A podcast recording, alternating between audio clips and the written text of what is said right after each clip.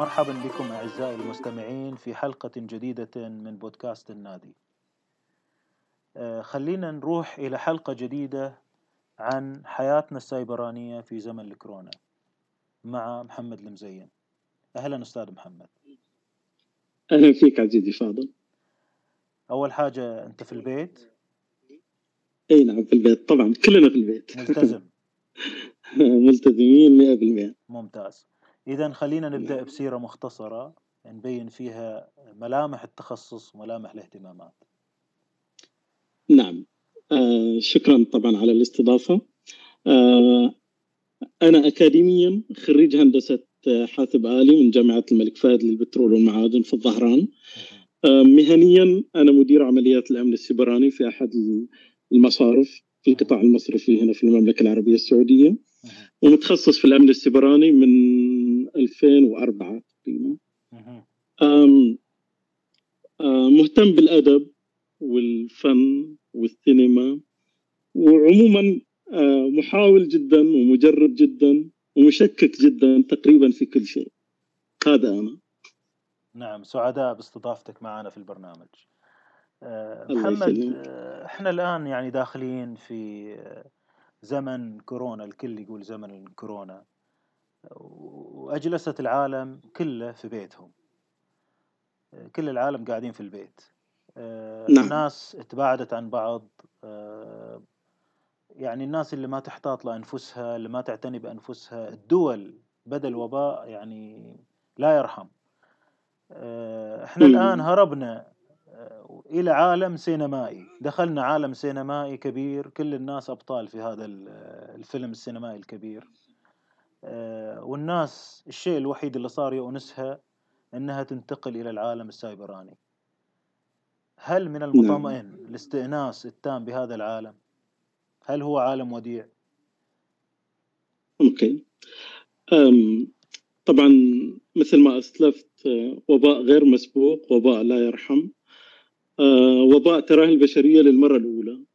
لكن عالمنا الافتراضي كما هو عالمنا المجرد، عالم بكل ما فيه من أفراد ومجتمعات وجهات وتوجهات محكومة بالمصالح والسياسات ويمكن حتى الأهواء والرغبات. العالمين هذول يتميزوا بكل وضوح في طريقة وسرعة التواصل والإنجاز، وبالتالي تسريع رتم الأساليب الحياتية. أما عن الاستئناس بالعالم الافتراضي، فكأننا نحيل السؤال مجازاً إلى مثلاً هل يمكننا الاستئناس بالتسوق في مول تجاري في منتصف الخمسينات الميلادية، وهي أول مرة تفتتح فيها مولات تجارية في العالم عوضاً عن الأسواق التقليدية؟ هو عالم آخر ونزعة جديدة للمضي قدماً فيها. نحتاج نفهم قوانينها، نفهم إيش يحكم العالم هذا، وبالتالي إعداد ما يمكن أن يقلل المخاطر فيه. تطمئن لما تدرك أنك فهمت ما يكفيك لتمضي فيه. وطبعا هذه كمية غير قابلة للقياس، بل هي شأن شخصي بحت وتجربة ذاتية خالصة. من جانب آخر، صحيح هو زمن كورونا، لكن أيضا زمن ثورة الاقتصاد الرقمي والتجارة الإلكترونية. يندر أن نجد اليوم خدمة أو مصلحة معينة ما هي متوفرة ولو جزئيا في عالمنا الافتراضي، من التسوق لطلب الطعام، للتعليم، للخدمات الحكومية، خدمات القطاعات الحيوية وغيرها. في زمن كورونا، جاز لنا الاصطلاح، يلعب الاقتصاد الرقمي دور خطير وهام جدا لتقليل ضرر ما يحدث اليوم وإعادة التوازن. ويأتي يعني تتابعا لذلك يأتي الأمن السيبراني ليجعل الاقتصاد الرقمي والتجارة الإلكترونية بيئة آمنة ومعززة للثقة والاطمئنان. إذن لازم يعني نتعلم أصول اللعب، أصول المخاطر، أصول الاستفادة من هذا العالم الجديد بكل تأكيد. نعم. طيب، هذه المخاطر الآن محمد، هل هي تتزايد مع الظروف الصعبة اللي احنا عايشينها اليومين هذه، ولا هي نفس المخاطر قبل زمن كورونا مثلا؟ أعتقد أنها مو تتزايد، لكنها تتمايز، تختلف، تتغير. اوكي. اما كمن كمحلل في الامن السبراني اقول لك ان كمن انخفض المنسوب الى حد ما، اما نوعا لا، في تغير جذري في الموضوع، في انواع جديده من الاختراقات، في اساليب جديده وهكذا. اذا كنت باختصر اكثر المخاطر اللي نتعرض لها كافراد، يعني مش بس كمؤسسات في الفتره هذه، يمكن اقدر اقول اهم ثلاث مخاطر فيها: الاخلال بالخصوصيه، البرايفتي، انتهاك المساحه الشخصيه، اللي يصير تسريب ونشر معلومات شخصية ما هي عادة متاحة للنشر، هذا أولا. ثانيا خسارات مالية نتيجة لاختراق حسابات بنكية، أو اليوم الناس كلها موجودة على منصات التجارة الإلكترونية أوكي في الإنترنت، أو أدوات الدخول لها الأوثنتيكيشن وهكذا. يمكن المخاطر من ضمن المخاطر سرقة أو انتحال الهويات وإساءة استخدامها لاحقا لأغراض غير شرعية طبعا. إذن يعني هذه المخاطر ما زاد عددها، لكن بدت أنواع منها تظهر أكثر حسب ما استغلالا للظروف هذه، لظروف كورونا أو الكوفيد 19، إن الناس يعني قبل لا تبتدي الأزمة هذه كان الموضوع لهم اختياري، إني أتواجد في العالم السيبراني. اليوم الموضوع ما هو اختياري، اليوم أنا إما أوجد في العالم السيبراني أو لا أوجد. كيف أطلب قهوتي الصباح، كيف أطلب الدواء من الصيدلية، كيف أجدد جوازي في مكتب الجوازات، كيف أراجع أي دائرة حكومية، كل أموري صارت أونلاين. وبالتالي تغير تعرضي للمخاطرات. طيب، من خلال جوابك محمد، يعني مثلا توضيحا أكثر للمخاطر هذه، مثلا ممكن تنتحل شخصية واحد، يسرق حسابه في الواتساب أو أي حساب آخر في السوشيال ميديا، ممكن مثلا التجسس على معلوماته، ممكن مثلا بطاقته الإلكترونية المسجلة في موقع تسوق طبعا يسطى عليها مثلا. يعني إذا تحب تفصل أكثر، أتوقع المستمعين يهمهم هذا الأمر. مؤخرا تزايدت جدا حالات الاحتيال لسرقة حسابات الواتساب. غالبا طبعا للحسابات اللي لم يفعل فيها معيار التحقق الثنائي اللي هو الملتي فاكتور اوثنتيكيشن. في حالات أسوأ، بعد التمكن من السيطرة على أحد الحسابات، يقوم المخترق بمخاطبة جهات الاتصال لدى الضحية نفسها، الضحية الأول، بالرجوع للمحادثات القديمة عنده حتى يتحدث مع جهات الاتصال عنده بنفس أسلوب الضحية وبنفس لغته. بعدها يقوم بمحاولة استعادة كلمات المرور لديهم، وعلى الرغم من تفعيل معيار التحقق الثنائي عندهم، إلا أنه يطلب منهم تزويده بالرمز اللي يرسل عادة عبر الرسائل القصيرة الSMS، وبكذا يقوم بالسيطرة على حساباتهم ويستمر في انتهاك الحسابات أكثر وأكثر.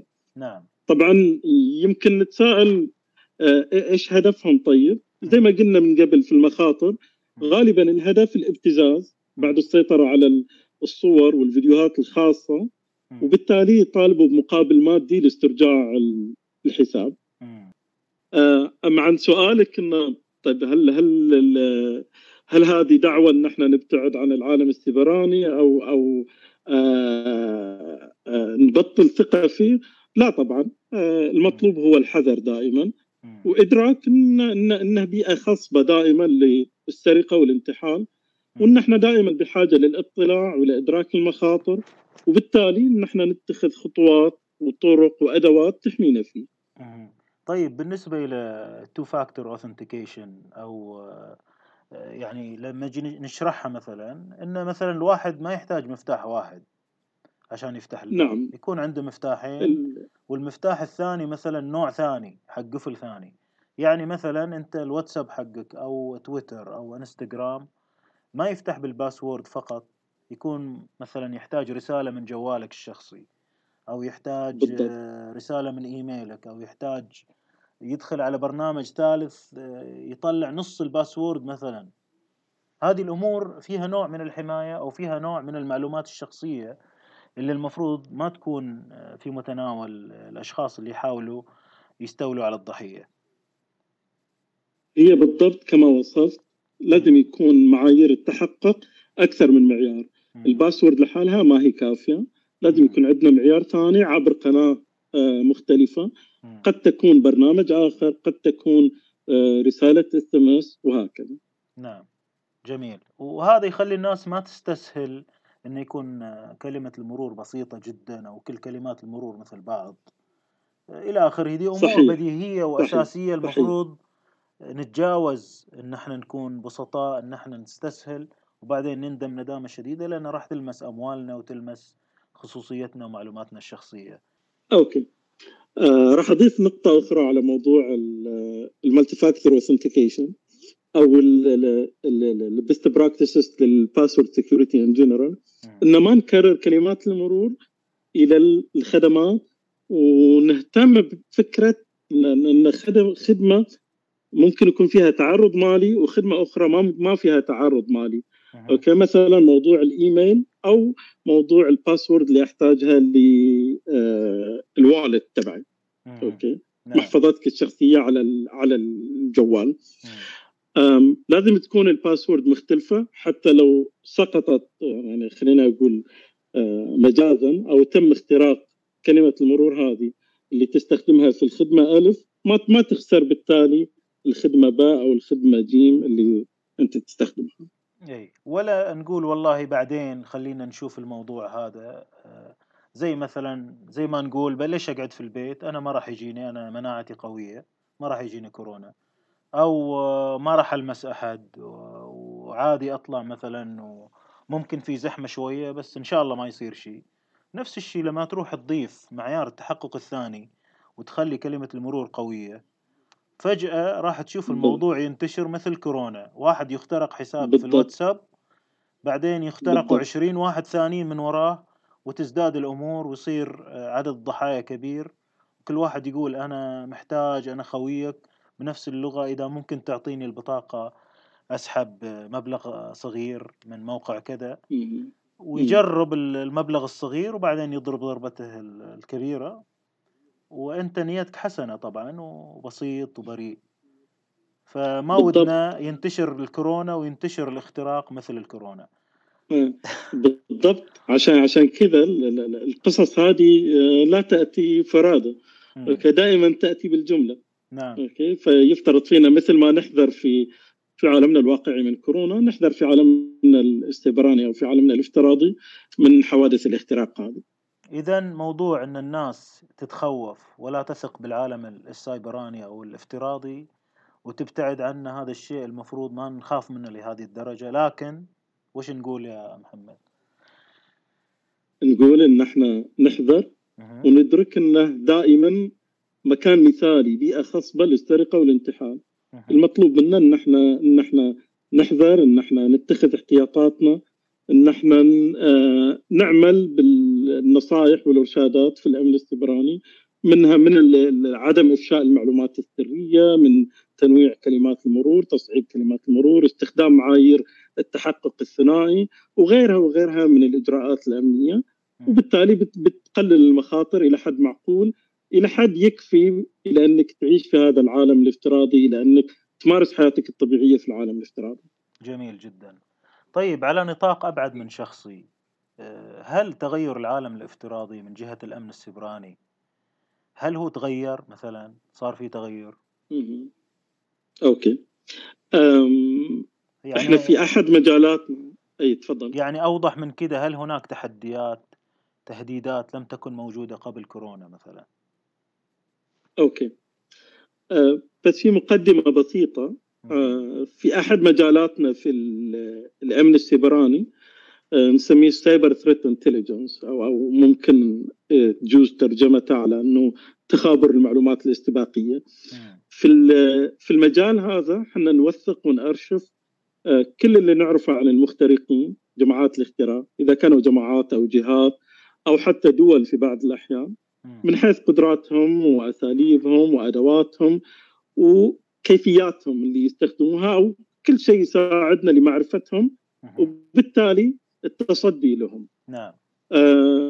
من التقارير وفرت لنا مؤخرا من السايبر ثريت انتليجنس ان في كثير جهات استغلت الفتره الحاليه في هجمات تصيديه اللي نسميها بالسبير فيشنج. تستغل الشغف وجوع العموم، تطلع العموم لاي معلومات عن كوفيد 19 او فيروس كورونا، وربما طبعا اهم معلومه اللي هي توفر علاج له. استغلت هذه الجماعات الحالة هذه لإرسال رسائل إيميل تصيدية تحتوي غالباً على ملفات خبيثة، ظاهرها معلومات عن الفيروس وباطنها برمجيات خبيثة تهدف للسيطرة على أجهزة الضحايا. في قصة ثانية حدثت في التشيك، جمهورية التشيك في أوروبا، وبعد في الولايات المتحدة الأمريكية، في تقارير باستهداف مستشفيات ومنشآت صحية تستضيف مرضى الكوفيد 19 بهجمات سيبرانية، بعضها distributed denial of service DDoS، وبعضها ransom ware. طبعا الDDoS اللي هي هجمات الإغراق، والرانسوم وير هي هجمات التشفير، ان التشفير الملفات في المنشآت هذه بالتالي تعطيلها. نهجم على الموقع مثلا بشكل نغرق فيه الموقع أو الخدمة، وهجمات الرانزوم وير مثلا إن احنا ننزل برنامج يقفل تشفير مثلا المخازن أو الهاردسك مثلا، بحيث إنه ما نقدر نستهلكها كأصحاب المخزن هذا أو الملفات. بالضبط. نعم بالضبط بالضبط. كما وصفت تماما.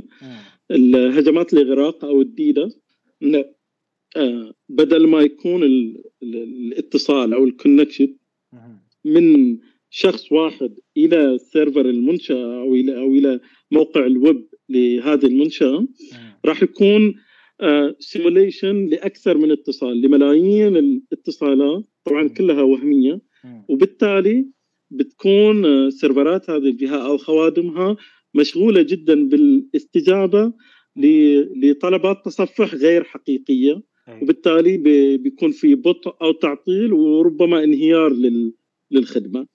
أما عن الرانسوموير مثل ما تفضلت، الرانسوموير هو ملف مجرد تشغيله يكون بتشفير كل الهاردسك، وبالتالي يمنعك من الدخول لبياناتك أو المعلومات الموجودة عندك.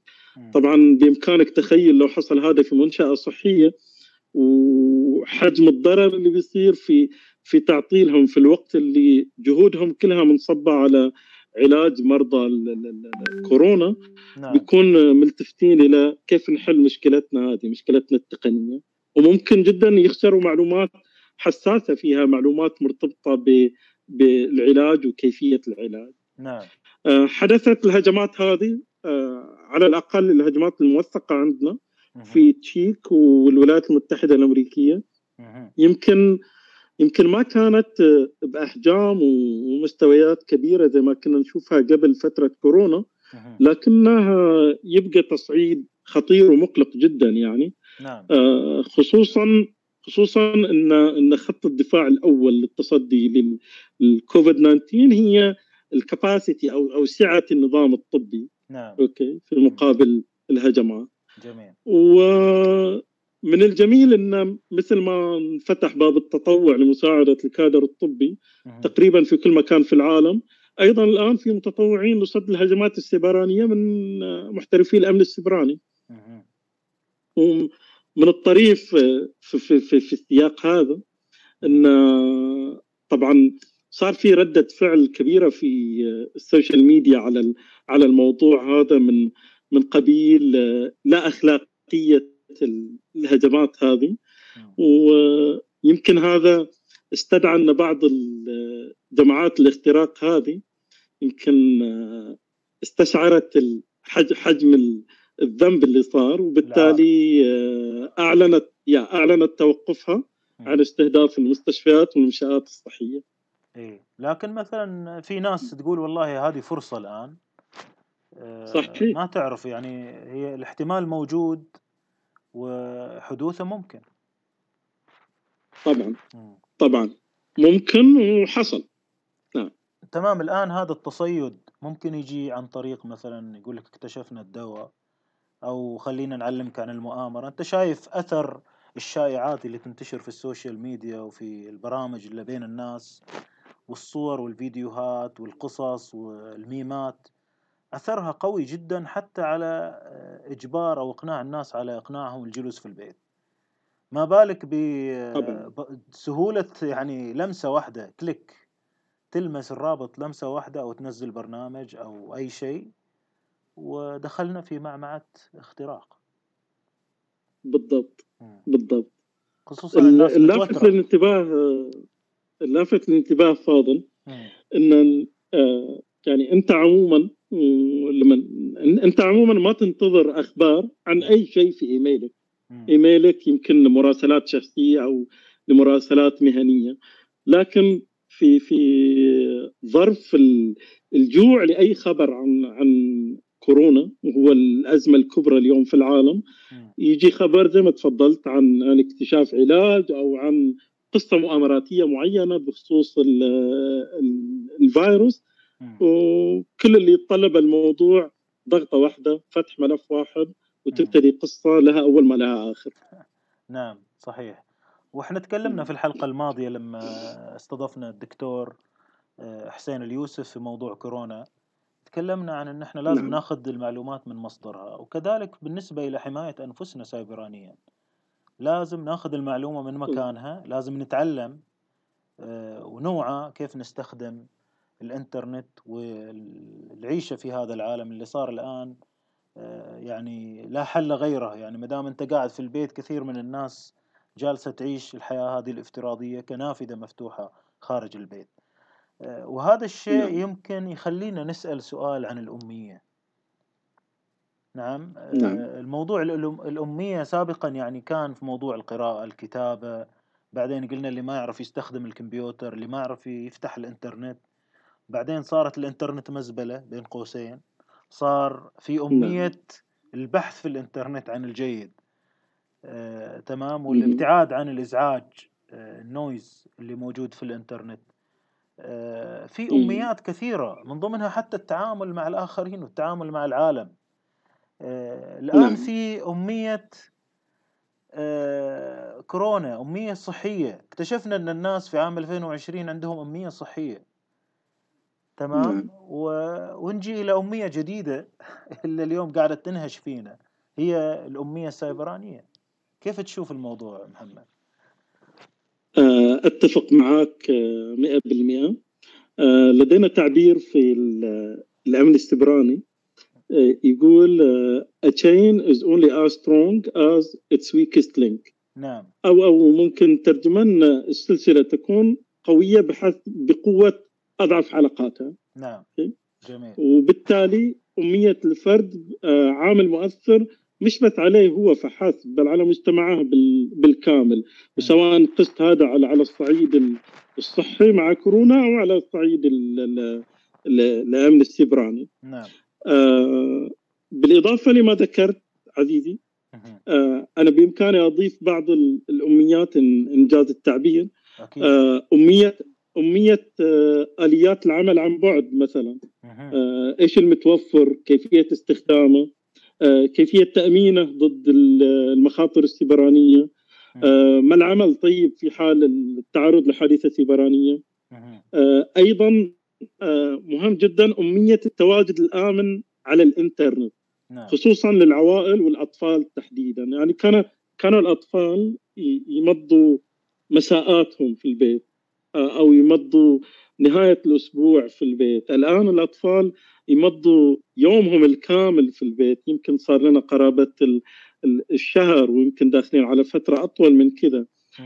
الأطفال موجودين أغلب وقتهم أونلاين، يا أما في أونلاين جيمينج، أو في منصات التعليم عن بعد، أو منصات مشاهدة الأفلام، أو منصات تحميل الأفلام.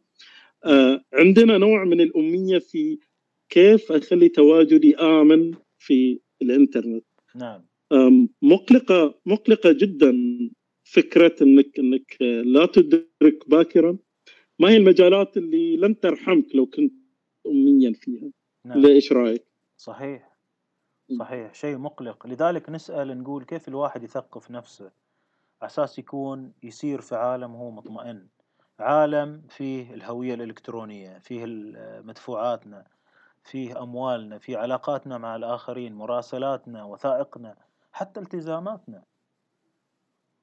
كيف الواحد طبعًا يبدأ يثقف نفسه؟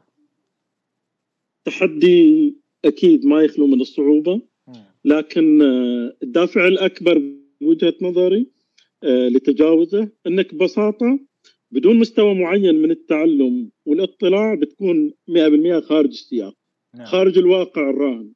إذا ما تحدثت هذه اللغة، إذا ما تثقفت وعلمت نفسك.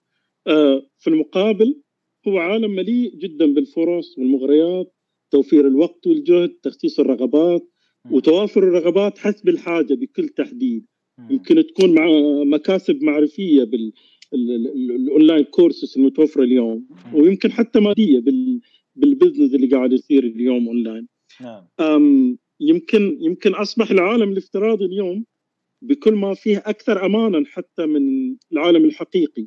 يعني لما نتكلم عن، كان في تحذير مؤخرا من وزارة الصحة عن الابتعاد عن التبادل النقدي بالأوراق المالية، أوكي، في زمن كورونا. صحيح. لأن الفيروس يعلق على الأسطح المادية والتحذير موجود. البديل إيه؟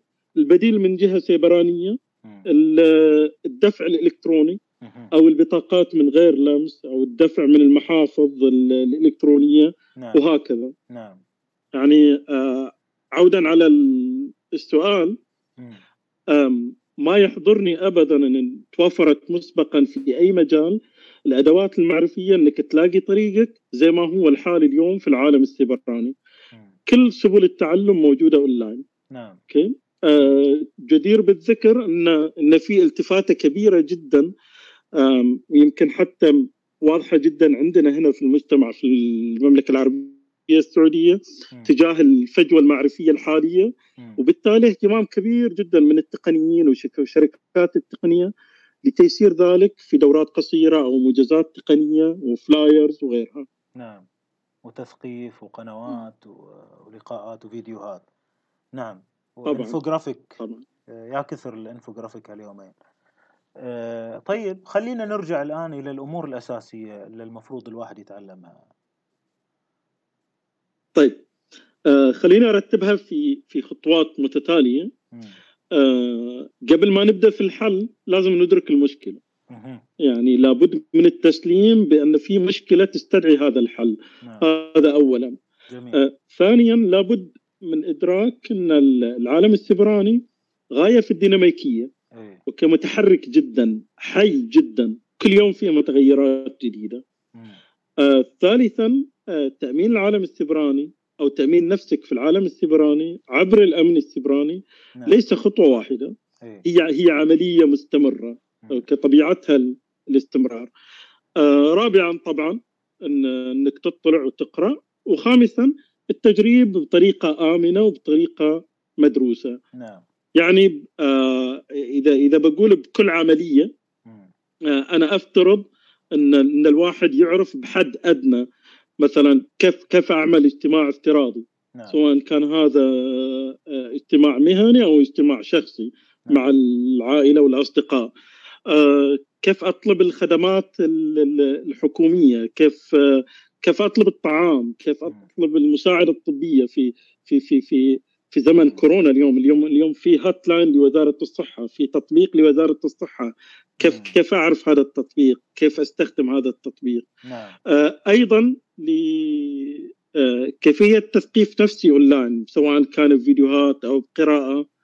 وبما أن نحن كلنا دائما موجودين في البيت الآن، كيفية العمل من المنزل بطريقة آمنة، كيفية الترفيه الآمن، كيفية عمل كل هذا بطريقة آمنة ما تعرضنا لمخاطر سيبرانية. نعم، ولا إفشاء معلومات ولا تسلط الآخرين على معلوماتنا وعلى ممتلكاتنا. بالضبط. نعم، بالضبط. بالضبط. طيب، هل هذا عقبة بالنسبة لغير المتخصص؟ أنا ما أظن أن التخصص واجب لأنك تحمي نفسك في الفضاء السيبراني. على أرض الواقع عندك بيت له سور له باب، عندك شبابيك لها أقفال، يمكن عندك كاميرا تراقب الباب وغيرها من أدوات الحماية والرقابة. نعم. نعم. الفكرة إنه يكون عندك إيمان بالحاجة، أوكي، وبالتالي عندك دافع إنك تتبنى أوكي الأدوات اللي تحميك وتطبقها. يعني هي بالضبط كذا في العالم السيبراني. نعم. بدون الحماية وبدون أدوات الحماية وأساليب الحماية أنت عرضاً لخصوصيتك تنتهك. طبعاً خصوصيتك وخصوصية العائلة. أنت عرضة للسرقة من حساباتك المصرفية، من بطاقات ائتمانك، من محافظك الإلكترونية. طبعاً لابد أنك تدرك هذا القدر من التعرض الإكسبوجر، وبالتالي تأخذ خطوات معينة تقلل مستوى المخاطرة لديك. هذه الخطوات أو هذه الآليات ما تحتاج أنك تكون متخصص، تحتاج أنك تكون مدرك للخطورة ومطلع. يعني لتسهيل الموضوع، يعني أنت تستخدم الهاتف ولازم تكون عندك خبرة اللي برمج الهاتف أو اللي صنعه أو اللي نعم. صنع أي شيء فيه، لكن أنت قد تستخدمه بمهارة عالية كمستخدم. هذا حال نعم. العالم الافتراضي نعم. بنفس الأسلوب بالضبط. طيب، في مصادر موثوقة في العالم العربي أو خارج العالم العربي؟ يعني نبغى مستمع البودكاست، بودكاست النادي، يقول طيب هذا محمد المزين نصحنا بهذا وهذا، خلينا ناخذ هذا المصدر موثوق نتعلم منه. طيب، هو السؤال إلى حد ما في جانب مزعج، لكن في بصيص أمل. المحتوى العربي عموما على الانترنت ما هو، وانت عارف طبعا هذا الشيء، ما هو بالمقدار المرضي. طلعت على أرقام مؤخرا أن المحتوى العربي حوالي 3% من الإنترنت، بينما الناطقين بالعربية على الإنترنت حوالي 7% من سكان العالم. ففي جاب أو فجوة ما هي لائقة يعني. وهذا طبعا ينعكس على وفرة المصادر المطلوبة. لكن في جهود كبيرة شخصية ومجتمعية حاليا جديرة فعلا بالثقة والاهتمام للبقاء على اطلاع بأحدث المخاطر السيبرانية وسبل الوقاية منها أو تجاوزها. أنا شخصيا أنصح إذا كنا نتكلم على صعيد رسمي، أنا أنصح بمتابعة المركز الوطني الإرشادي للأمن السيبراني. هو مركز تابع للهيئة الوطنية للأمن السيبراني اللي اسمها سعودي سيرت، سعودي SAUDI CERT. اوكي. اغلب الدول العربيه، يمكن بالتحديد الكويت والامارات وعمان، عندهم نفس الشيء. يعني سايبر سيكيورتي سيرت هدفه ارسال التوجيهات والتحذيرات والارشادات في الامن السيبراني للعموم، ونشيطين جدا الان في في في فترة كورونا بالنسبة للبرامج اللي يتوقع أن العامة يستخدموها بكثرة. أما على الصعيد المجتمعي، في أكثر من جهة نشيطة في المجتمع حاليا. أذكر منها وأنا عضو في هذه الجمعية، اللي هي الجمعية السعودية لأمن المعلومات حماية. تلاقيها في تويتر اسمها حماية جروب. أيضا باستمرار ينشروا إرشادات وتوجيهات مرتبطة بالأمن السيبراني.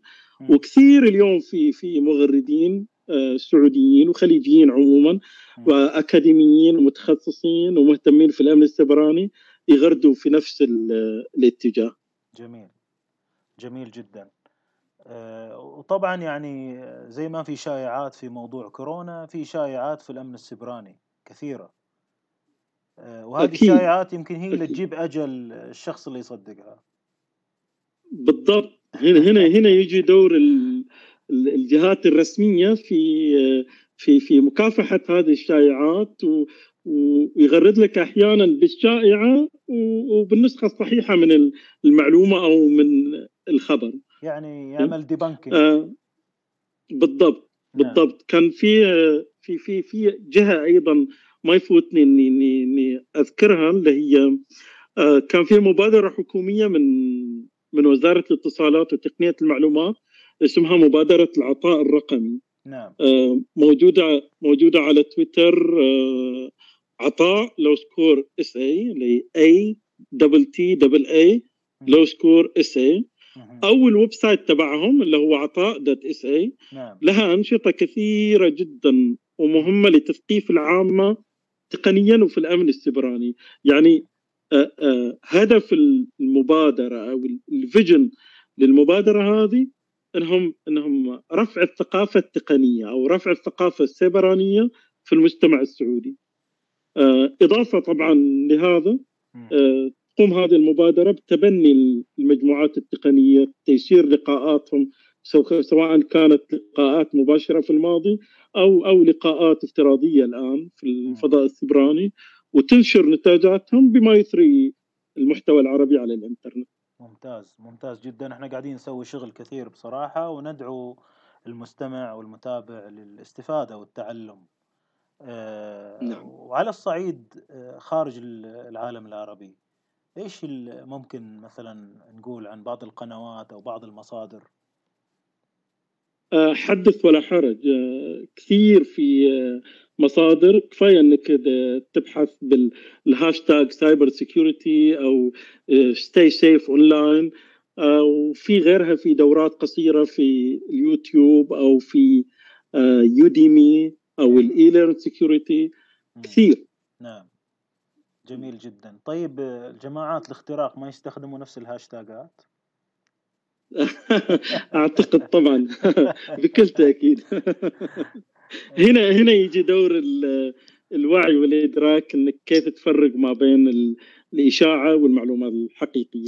نعم صحيح، وهذا نفس يرجع الى اميه الانترنت اللي تكلمنا عليها في السابق، وحتى منذ زمن قديم اميه القراءه واميه قراءه الكتب، لان مش كل كتاب نقراه نصدقه مثلا. طيب صحيح.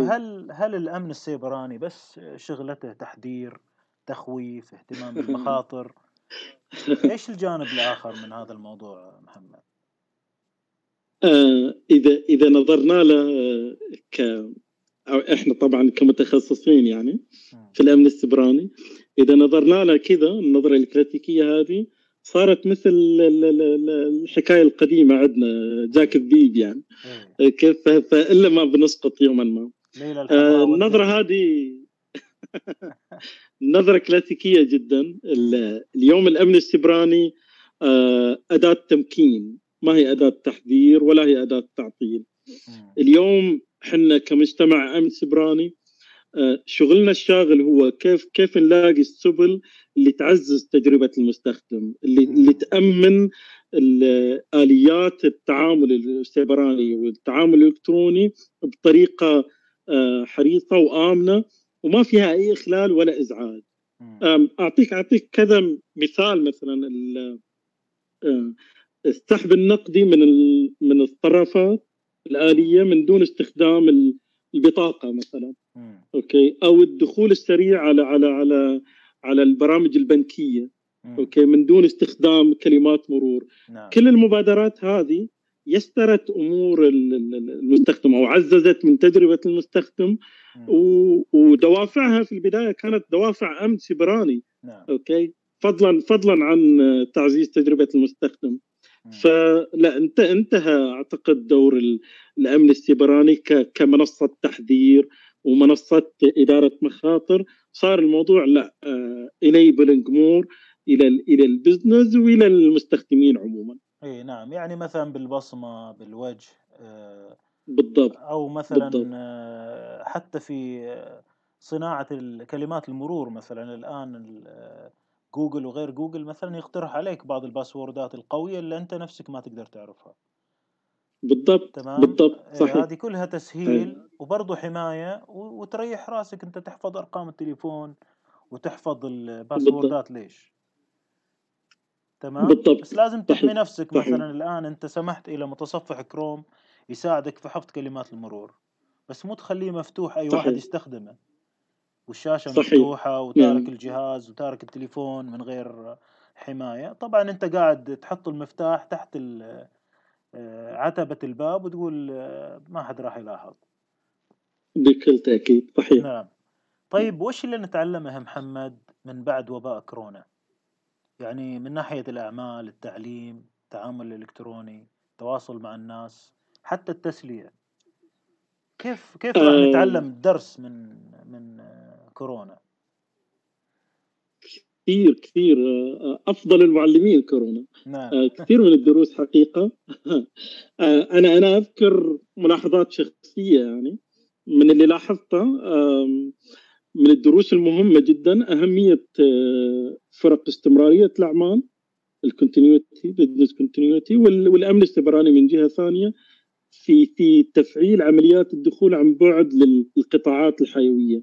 يعني أنا أتكلم على الأسابيع الأولى لكورونا عندنا في المملكة مثلا، يعني الأسبوع الأخير من فبراير، الأسبوع الأول من مارس، كل الجهات الحيوية في الدولة، وبعدين امتد الموضوع إلى القطاع الخاص وبعدين القطاع الحكومي.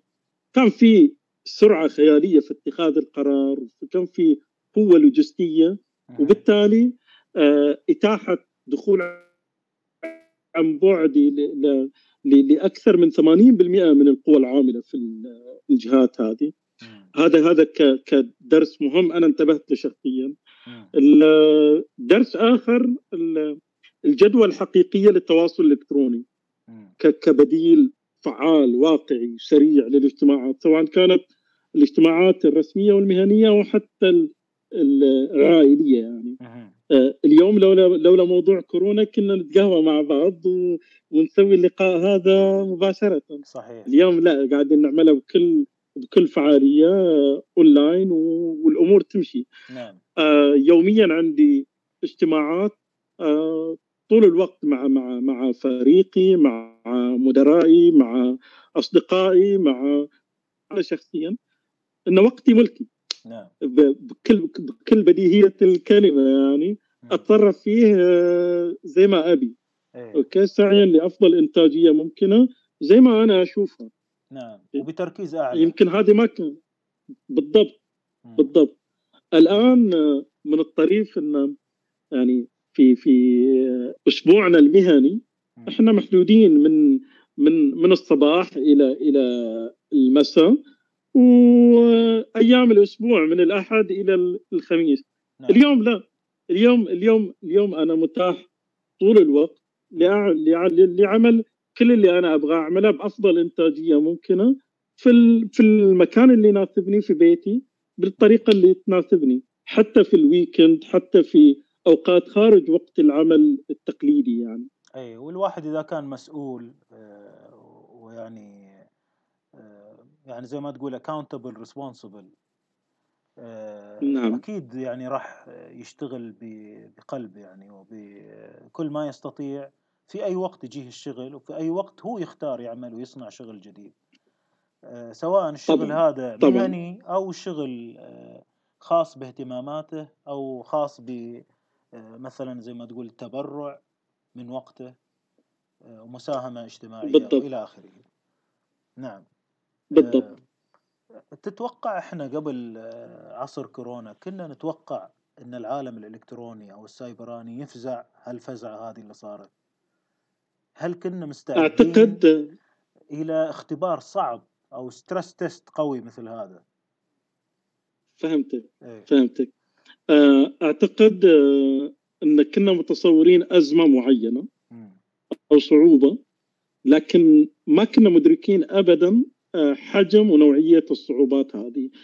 يمكن نتخيلنا 11 سبتمبر ثاني، مع فارق طبعا الحجم والتأثير، لكن ما أعتقد أن أي أحد يتصور في يوم من الأيام أن كوكب الأرض كله يمضي وقته داخل المنزل. نعم.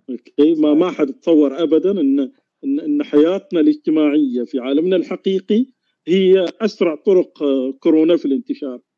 فإحنا قاعدين نعيش في أزمة جديدة غير مسبوقة، ما شفناها من قبل.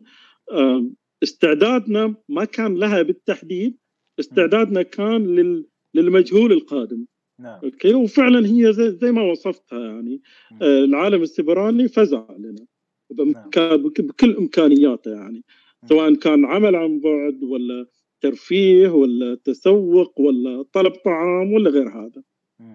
وعمل طيب محمد، يعني في أشياء لكن يعني انخضينا فيها، يعني مثلا نسمع أن يوتيوب قلل الريزوليوشن أو قلل الدقة، ما أعرف إيش، خفف كده الموقع الفلاني أو الخدمة الفلانية، طاحت فترة ورجعت، بدأوا يشوفوا حلول أخرى.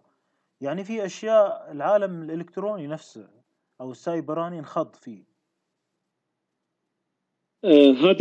هذه من عدم جاهزية العالم كله يعني ما وضعت عندهم سيناريوهات كافية تغطي كارثة مثل كذا. فعلا زي ما تفضلت، سواء كان اليوتيوب أو منصات المشاهدة الأخرى، حتى نتفلكس مثلا أوكي قللت من الريزولوشن تبعها في بعض الدول. في كثير متغيرات صارت في أعمال تلفزيونية، أعمال أفلام ومسلسلات كلها تأجلت أو تغيرت جدولتها وكذا. هذه من المشاكل اللي ما كانت محسوبة وخلاص صارت واقع قدامنا الحين، وهي درس سريع. يعني الناس بسرعة تغيرت وتعلمت وطورت وشافت حلول. اللي بغى يبقى في العالم السايبراني يقدم خدمات لازم يشوف حل بشكل سريع وذكي. زي ما قلنا في سؤال سابق، يمكن من أهم الدروس إلى البزنس عموما سرعة اتخاذ القرار. قبل كان في بيروقراطية معينة، في تسلسل معين لاتخاذ القرار.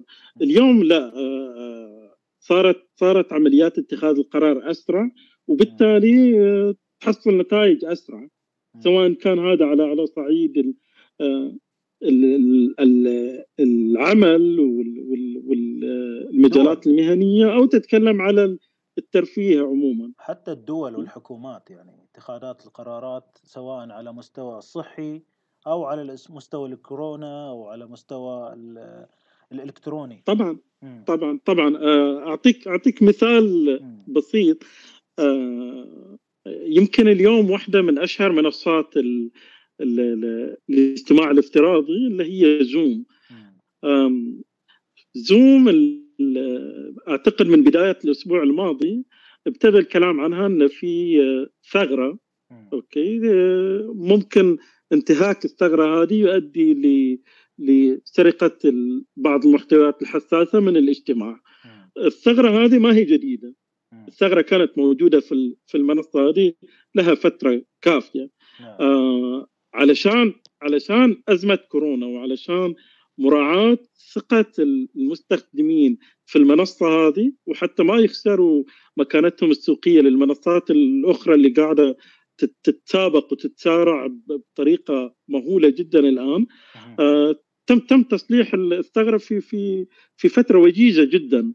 يعني لولا حكاية كورونا كنا حناخذ شهور، والجهات الرسمية ممكن تتخاطب مع زوم حتى يصلحوا الثغرة هذه، لكنها تصلحت إنه تايم في لمح البصر. وطبعا في حرب سمعات حتى، يعني في العالم السيبراني حروب سمعة، كل واحد يأكل الثاني، وكل واحد يصب جام غضبه مثلا، وتشويه السمعة على الآخرين أساس يطلع من السوق. وما في أحد أحسن من أحد، يعني اليوم الثغرة في هذا، بكرة الثغرة في الثاني. التجارب هي اللي راح تطلع وتختبر مقدار ثبات وقوة البرامج هذه وتأمينها السايبراني. ويمكن هذا زي ما تفضلت في الأخير بيكون إلى صالح المستخدم. نعم. بحيث أنه ما بيبقى إلا المنتج الأقوى، المنتج الأفضل والأكثر فاعلية. وإن شاء الله ما يروح فيها ضحايا طبعا في الوقت هذا. نأمل ذلك بإذن الله. طيب إحنا الآن في معمعة كورونا. يحضرني البيت اللي يقول رب يوم ضحكت منه فلما كان عني ولا بكيت عليه. يعني ما ندري إحنا نبكي على أمس ولا نبكي على اليوم ولا نبكي على بكرة. في كثير من الضحك وكثير من البكاء. نعم. أنا شخصيا أحسبني إيجابي جدا، متفائل دائما. أنا أعتقد زي ما تفضلت هي أزمة، لكنها مليئة جدا بالفرص حتى تتغير نظرتنا تجاه أوقاتنا، تجاه إمكانياتنا، طرق استفادتنا من أوقاتنا، كيفية تعاملنا مع بعض، كيفية تعاملنا مع التقنية، مع العالم السبراني، كيفية أدائنا لأعمالنا ومسؤولياتنا وغيرها. نعم. أعتقد إن مساحة الفرص أكبر من مساحة الهلع والسلبية في الموضوع. صحيح. وبرضه تعلمنا دروس في الصحة، تعلمنا دروس طبعاً. في الالتزام طبعا، دروس في طبعا. التنازل عن الكثير من الأمور اللي كنا مستمتعين فيها، والبقاء في مكان أصغر بإمكانيات أقل، بأكل أقل، بأولويات فقط لا غير. بالضبط. بالضبط. نعم. أنا أعرف أن أنت شغوف بالأفلام واهتماماتك كثيرة، والروايات والأدب والشعر. خلينا نختار من الأفلام. نعم. إيش الأفلام اللي تنصح فيها يمكن فيها يكون أجواء مثل كورونا، ولا يكون شيء ثاني على ذوقك؟ أوكي. كان في فيلم من إنتاج عام 2011 تنبأ بانتشار كورونا بالتحديد، لأن سلالة كورونا ما هي حديثة. نعم. سلالة كورونا فيها سارس، وفيها متلازمة الشرق الأوسط التنفسية ميرس. نعم. الفيلم جاء بعد سارس. عنوان الفيلم كونتاجيون. نعم. أهمية الفيلم هذا أن أظهر سهولة انتقال العدوى في الأمراض الفيروسية التنفسية. وكان يحكي عن أن العدوى ابتدت بالفعل مثل ما حصل في كوفيد 19، ابتدت في مكان ما في الصين. مع نهاية الشهر الماضي الفيلم صار سابع أكثر الأفلام طلباً على iTunes. قبلها كان مرتبته مثلاً في ديسمبر الماضي كان 270، الآن صار سابع أكثر فيلم طلب على iTunes. نعم. هذا طبعاً ما ذكرنا المنصات الأخرى مثل نتفليكس وغيرها، أو حتى التورنت يعني. نعم. فيلم جميل، وراح تشوف فيه ظروف الوباء وإيش ممكن يصير لو بعيد الشر يعني تفاقم الموضوع أكثر. عموما في المنصات هذه في تصنيف كامل اسمه نهاية العالم، بعيد الشر يعني، ولا أبوكاليبس يعني. نعم. أيضا في فيلم آخر إلى الممثل الشهير ويل سميث من 2007 اللي هو I Am Legend. نفس الشيء، فيروس ينتقل تنفسيا. لكن الفيلم إلى حد ما خيالي، في يتحول المصابين فيه إلى وحوش. الحمد لله ما وصلنا للمرحلة هذه في كورونا. أما أنا شخصيا أفضل إن خلاص تشبعنا من كورونا، أفضل أني أهرب من أجواء كورونا في السينما. وإذا بنصح بأفلام من خارج هوليوود. أتكلم على أعمال ألمانية مثلا، أو إسبانية، أو من كوريا الجنوبية. نعم. مثل إيش يعني؟ ممكن بعض الأسماء؟ إذا كنا نتكلم عن أعمال ألمانية، في مسلسل رائع حاليا هو خيال علمي اسمه دارك. نعم. أما عن أعمال إسبانية، في مؤخرا طلعت على عملين، فيلم اسمه The Platform وآخر اسمه The Occupant.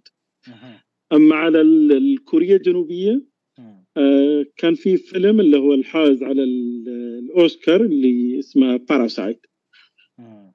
جميل جدا. يعني واضح أنك يعني تدير وقتك بشكل كبير، والأولويات نعم في كل الأحوال. والله استمتعنا جدا معك محمد، جدا جدا. أنا أكثر. أعتقد أن احنا يعني نقلنا إلى المستمعين وجبة دسمة من التثقيف السايبراني، وبرضو يعني جولة متنوعة في كثير من الأمور المهمة. وقبل ما نروح ودي أسألك، إيش راح تهدي المستمعين من موسيقى؟ فاضل لا يفتى ومالك في المدينة، يعني بس إن كان ولا بد. خلينا نسمع مقدمة فات الميعاد. تمام نسمعها. وفي النهاية أشكرك أستاذ محمد، ألف شكر على الوقت وعلى قبول هذه الدعوة، ونحن موعودون بلقاء إن شاء الله آخر مخصص للأفلام، لأن في رؤية جميلة عند محمد عن الأفلام. شكرا جزيلا للاستضافة، شكرا، إلى اللقاء.